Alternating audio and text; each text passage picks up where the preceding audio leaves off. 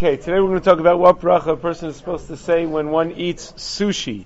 Um, a lot of times you'll hear people talk about this, and rabbis sometimes like to say that's not a Jewish meichel. You know, Jews shouldn't be eating sushi. There's, I don't think that's a uh, valid, a valid taina. It's certainly much healthier than uh, kishka, let's say, and therefore is, as far as I'm concerned, a more Jewish meichel because Jew, Jews believe in eating healthy foods and not, uh, you know, and, keeping our, our bodies healthy. Um, it is uh, the Torah does allow us to benefit from permissible pleasures in this world, and if it's a food that people like, it is a permissible pleasure.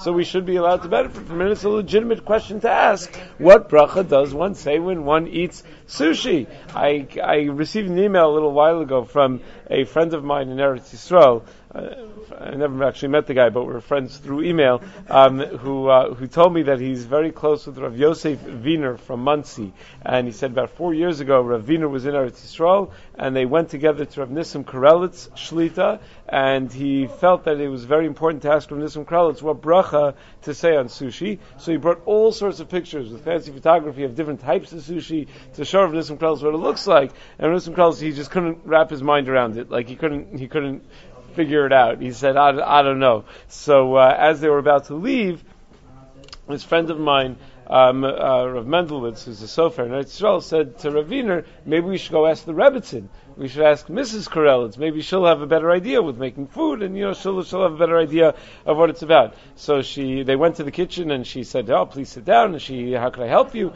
And they showed her all the pictures of the sushi, and they asked her, "What bracha do you make on it?" So she looked carefully and she said. My father would have said that in such a situation one should wash and not get involved in a shaila. So he explained, you know, I, I thought of that eitzah, but, you know, we want to know what bracha to make if you're not going to wash when you eat the sushi. So uh, she said, "What do you mean? Just wash and don't get into the shayla." She said, "Listen, Lamaisa, no one in America is going to wash to eat sushi. The people want to know what bracha should they make." So, without batting an eye, she replied with a smirk, "Why do the Americans want to know the correct bracha so badly? Because they're such Yerei Shemayim? Well, if they're such Yerei Shemayim, let them wash before they eat their sushi." So at the end of the day, though, people are not going to wash before they eat their sushi. Now, one could say, ah, chumrah, to say like that, you know, the, this, it's a chumrah culture that someone's going to say that you should wash rather than get involved in the safek brachas. It's not just the chumrah culture. That is a very common thing throughout the Rishonim and the Sechas brachas, that when you're dealing with the safek brachas, you're not sure what bracha to make, it's already found in Rishonim and Poskim. There is a the idea that one should wash rather than get involved in a uh, in a safek brachos if it's in fact a safek and one does not have a clear psak of uh, of what to do. I remember when I was in Eretz Yisrael, my friends who le- were learning in Or Yerushalayim said that the posik there of Balinson used to uh, used to say that a Yerei Shemayim doesn't eat granola bars because granola bar is a safek bracha to make, whether it's a mizonos or a adama. So he had such a uh, comment that they thought was somewhat humorous that a Yerei Shemayim doesn't eat, like that's how you define a Yerei Shemayim, is someone who doesn't eat granola bars. But there, so that that's one approach that one could take is okay, I'm not going to eat sushi unless I'm having it as part of a meal. Uh, there are many opinions in terms of uh, in terms of what bracha to make. I want to go through what the possibilities are. Now, there are also different types of sushi. When, I say different types, it means two things. First of all, sushi could be filled with all sorts of different things. Meaning, the center could have fish, it could have veggies, it could have fruits, it could have combinations of different things, and also sushi can be built in different ways. Sometimes it's rice wrapped around the center. That's the normal normal role of sushi. Sometimes you have though rice on the bottom and like a strip of salmon or something on top of it that's resting on top of it. Sometimes you'll have a sandwich sushi. It's my personal favorite. The triangular shaped uh, little sandwich where you have rice on the outside and the uh, the I believe it's spicy salmon, tuna, and avocado on the uh, in the in the in the inside. Um, so, in, so and the brachos may not be the same for all the different types. It may, may have different ramifications for brachas. So in order to understand what bracha to make on sushi, it's important to have a little bit of a primer on the rules of ikar and tafel in brachos. That the halacha is Shulchan Aruch Paskins. It's a Mishnah that kol shu ikar v'imot tefela. Whenever you have an ikar and there is a tafel that goes with the uh, with the ikar, there's something secondary with the ikar. Uh, Mivarich ikar potos tefela. One only says a bracha on the ikar food that they're eating, and the tafel does not get a bracha. So if you have a food that has an ikr and a tafel, you only make a bracha on the ikr, not on the tafel. But there are three types of ikr and tafel that one can have. One type is what the Sefer Vizos Bracha refers to as a tafel hamishamish. Shulchan Aruch and Reshid Beis says if let's say you're eating bread only to to uh, to to soothe the burning of a spicy food or a salty food that you just eaten, but you weren't really interested in eating bread. It's just your mouth is on fire, and bread helps when your mouth is on fire. Then the bread is a tafel. Rav Moshe writes in Rosh Moshe and Childalis and Membez that you wouldn't even need to say a bracha achrona on that bread because there is no bracha required at all on that bread. If the bread in that, which is a very rare circumstance where bread is going to be considered a tafel, where the only purpose that you're eating it is because you have this uh, this terribly spicy sensation. That's what Shulchan Aruch says. Sha'ochel dag maliach v'ochel pasimo k'dei shalo yazikenu begrono mivarich ala dag upoter asapas kivan shuhu tafel. That's what the that's what the, the Shulchan Aruch paskins. So the, the, so that's one type. Second type of ikar and tafel is tafel hamalafes is if the food is there just to enhance the other food, like dressing for vegetables or a dip for vegetables, you would never just eat the dip. The dip is there just because you're eating vegetables and it makes the vegetables taste better when you have some dip with the vegetables or some uh, sour cream for your potatoes or something like that. Something that helps the other food taste better. So the Mishnah Berurah and Reshid Beis, Sif Katan Hay writes that the secondary food does not get a bracha. That is a tafel.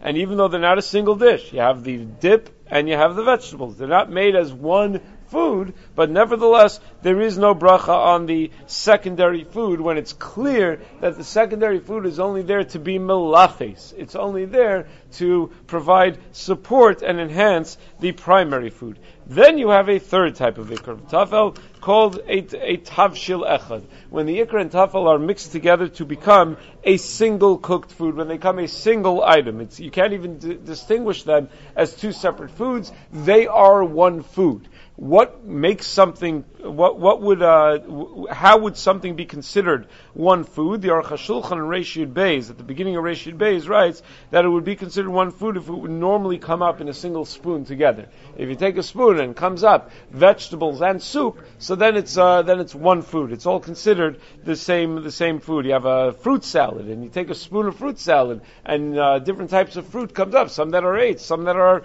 ha'adama, that's considered to be one food. Now, also, if something is cooked together, if you cook cheese onto dough, so it becomes, uh, you know, it becomes it becomes melted onto it, or let's say more more practically, uh, where where you're not necessarily going to wash, where you cook cheese onto noodles, where you have something like that, so that that clearly becomes one food. It could become a lasagna or noodles and cheese, something like that, would certainly become one food. Let's say you have chicken with mixed vegetables from the Chinese restaurant or something. So that's considered to be a single a single dish. Stuffed cabbage. The cabbage is is, is adama, the, the, the, the stuffing maybe shahakal, depending on how much rice is it, there is in there, and it's considered to be one food. So what do you do when you have two things that are together become one food? So the Chayei holds that if each food is still recognizable, then they would get separate brachos. We happen to not pass in that way. We pass in that even if you can identify, Mishnah Berurah writes in Reshid Base of Kanal, even if you could identify the different parts of the food,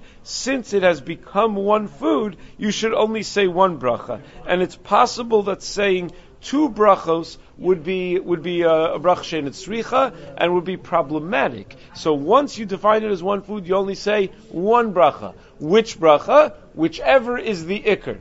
Great. How do I figure out what's the ikr? Is the cabbage the ikr or is the stuffing the ikr? Is and for our purposes, is the rice the ikr or is the salmon the ikr? How do I determine what's the ikr? So if one of the foods is mechameshus mine dagan, is from one of the five grains, and the game over. Then uh, we know what the ikr is. The ikr is the the the mizonos that comes from the five grains. Mishnah Berurah and Reshud Beis, Sif Katan Aleph writes this way. For example, you have cholent that has barley, you get some mizonos as long as the potatoes aren't so big that you would just eat them completely separately. Or let's say blintzes, the stuffing of the blintz, it could be lots of cheese in the blintz, but the blintz itself is mizonos from one of the five grains. You make a mizonos on the blintz. You have a pie where the crust is a mizonos. You make a mizonos mazonos. End of story. The only cases where you have some debate is where it's very obvious that the mazonos is not an ikr at all, like. Um,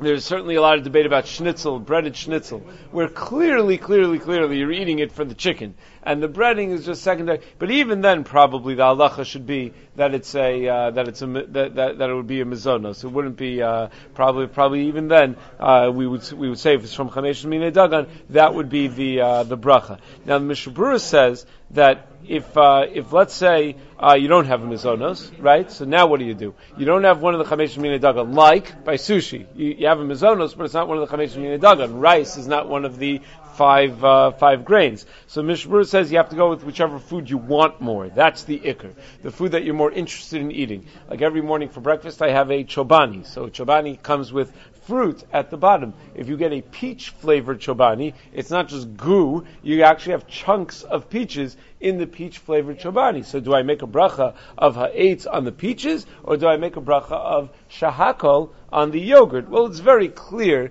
that the yogurt is the ikr, and just that the yogurt shouldn't taste so nasty, they put it some nice sweet flavoring like fruits. So that's the, the idea. So clearly you would say a bracha, in that case it's one food, but clearly you'd say a bracha on the yogurt. Now, what if you don't know which one you want more? I don't know. Do I want the rice or do I want the salmon? I want them both together, wrapped nicely with a little bit of soy sauce. I don't know. What does that mean? Do I want which one do I want more?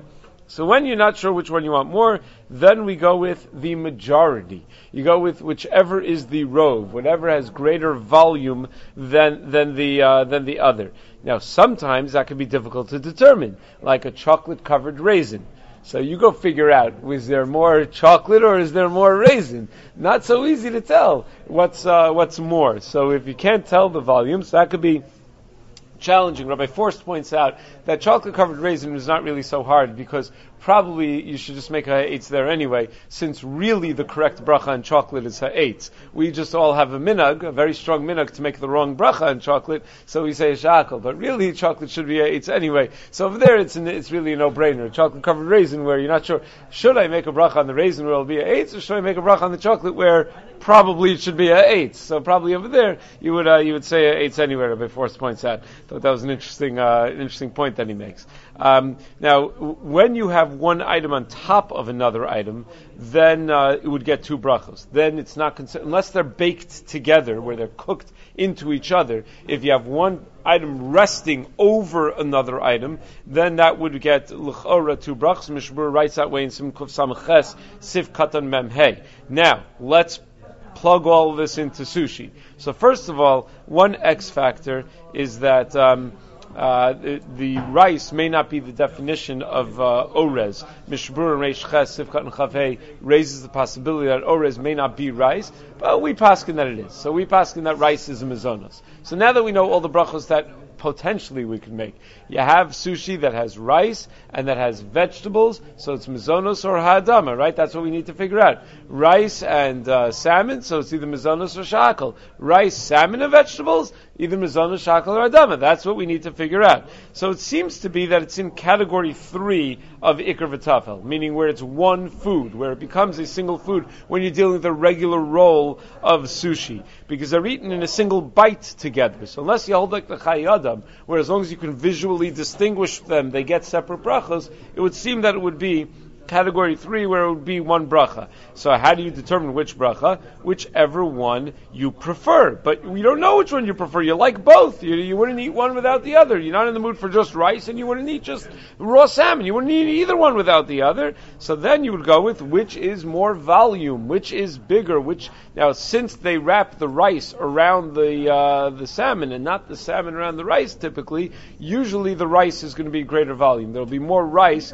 than there is stuffing of the, or whatever you call it, then there is the, the, the part on the inside, and therefore l'chora, one should say a, uh, a, a Now one could argue that it's like an ice cream cone sandwich or an ice cream sandwich, where even though they, they are together, since they're somewhat distinct, they would get two brachos. Sandwich sushi is not the same as an ice cream sandwich, though I don't think, because the, the ice cream is an obvious ikr in that case. Whereas uh, by by sandwich sushi, again, the rice and the and the part on the inside are the uh, are, are more equals. Now, according to the Chayei Adam, this would be sushi would be category two. It would not be category three because each one is distinguishable, and you would get separate brachos. So how do we pass on halacha lemaisa? So I saw on the Star-K website they quote from Rav Heinemann. Rav Heinemann holds both are ikr.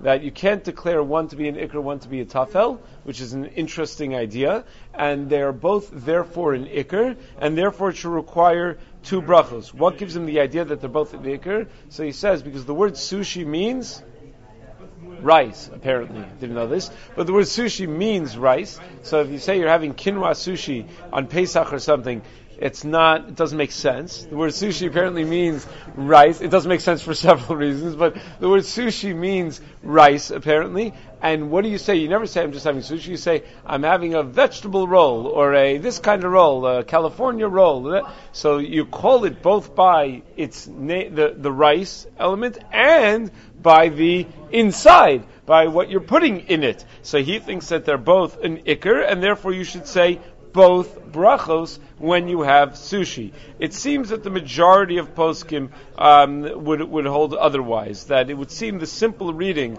of the Mishnah like we said, is that if there is a majority, you should go with the majority. In fact, um, I saw somewhere that Rav Mandelbaum, of uh, the author of Vizos Habracha, held that this is a category three ikr v'tafel, and therefore you would say mizonos because there's more rice than filling. According to uh, the internet, Rav Simcha Bunim Cohen, I forgot which site it was. It was like LakewoodHawk.com or something. That uh, that Rav Simcha Bunim Cohen uh, was was shown sushi or was at a simcha somewhere, and he picked up the sushi and he examined it and he put it down. He didn't eat it, and they said, "What bracha?" And he said, "Mizonos." So, uh, so uh, he didn't explain himself, or at least the Lakewood Hawk didn't explain it. But it seems to make sense that if there's more rice than there is uh, than there is what's inside of it, that lechora it would be a mizonos. Personally, that's what I do. I make a mizonos when uh, when I eat sushi. So even though in a regular sushi roll the rice is the majority and the rice is therefore and therefore the bracha should be a mizonos in my opinion, but if you have rice on the bottom and then not cooked on top of it, just sitting on top of it, what do they call it? Sashimi, something like that. Where, where sitting on top of it is a piece of a piece of fish. So then probably it should be two brachos because those aren't one food. They're not they're not cooked together and they're not mixed together. So one could argue that that would be two brachos since the Mishnah specifically says when something's sitting on top of something else, it doesn't become one food. And also, uh, if you have more fish than you do rice, and and you don't know which one is your preference. If you have more fish than you do rice, then the bracha should probably be shahakal. So it really depends on the uh, on the in, in, a regular roll. If you have more fish than you do rice, so it really depends on the on the specific sushi that you have.